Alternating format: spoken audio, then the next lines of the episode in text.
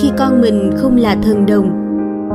Đa số mọi người đều mong muốn có những đứa con thần đồng. Tôi không ở trường hợp có những đứa con thần đồng.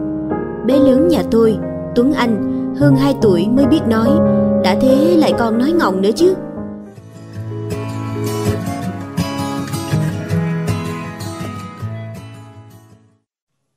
Hai biểu tượng của Nhật Bản, Honda và Sony bắt tay làm xe điện. Người thì do sản xuất, người tạo phần mềm, tham vọng lật đổ Elon Musk. Elon Musk liệu có run sợ khi chứng kiến hai biểu tượng Nhật Bản bắt tay nhau?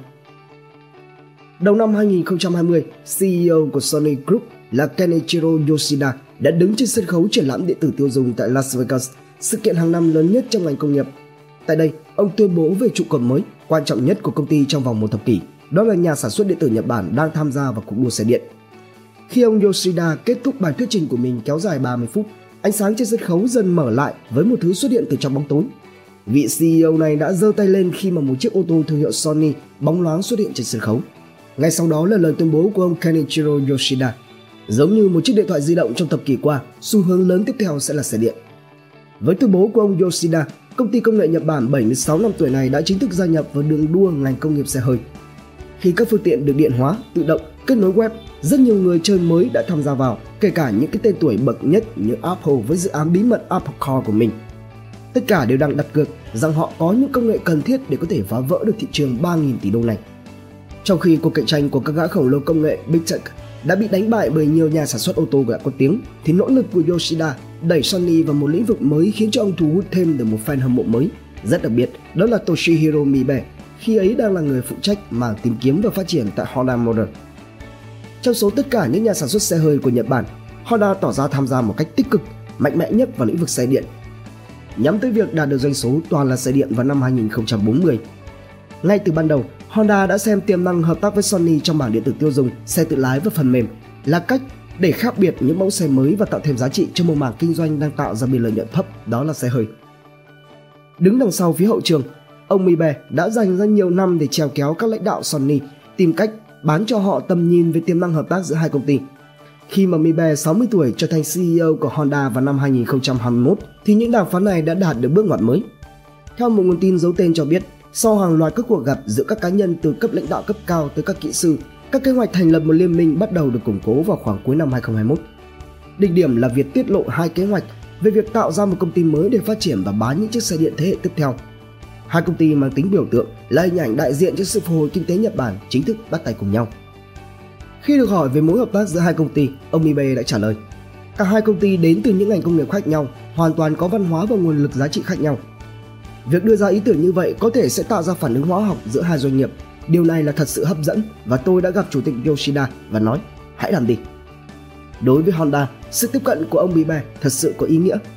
Trong vài năm qua thì Tesla với tính năng xe tự lái và khả năng cải thiện hiệu quả xe thông qua việc update từ xa như là một chiếc iPhone đã cho thấy rõ được khoảng cách kiến thức khi mà họ bước chân vào lĩnh vực phần mềm với thế hệ những chiếc xe tiếp theo.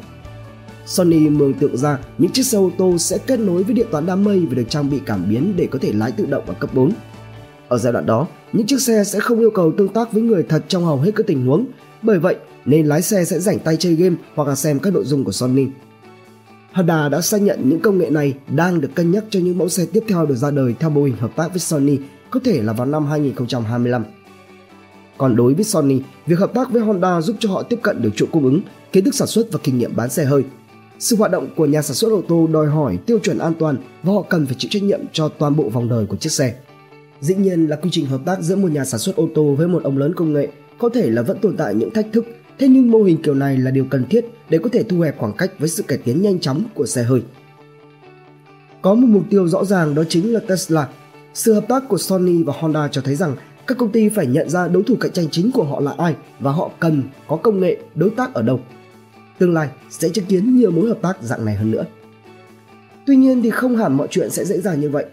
Apple đã tìm kiếm rất lâu liên minh của mình để giúp cho họ phát triển và sản xuất xe hơi, thế nhưng những cuộc đàm phán với Hyundai và Ferrari đều rơi vào thế bế tắc. Nguyên nhân có thể là các hãng xe đều rất thận trọng khi trở thành đơn vị lắp ráp cho một sản phẩm, có thể cuối cùng sẽ phá hỏng luôn cả doanh nghiệp của họ. Hầu hết các liên minh như vậy đều không muốn ở tỷ lệ 50-50 như là Sony và Honda. Khác biệt hoạt động cũng có thể sẽ tạo ra khó khăn cho hợp tác trong dài hạn, bao gồm tốc độ phát triển tương đối chậm và tỉ mỉ của ngành công nghiệp ô tô.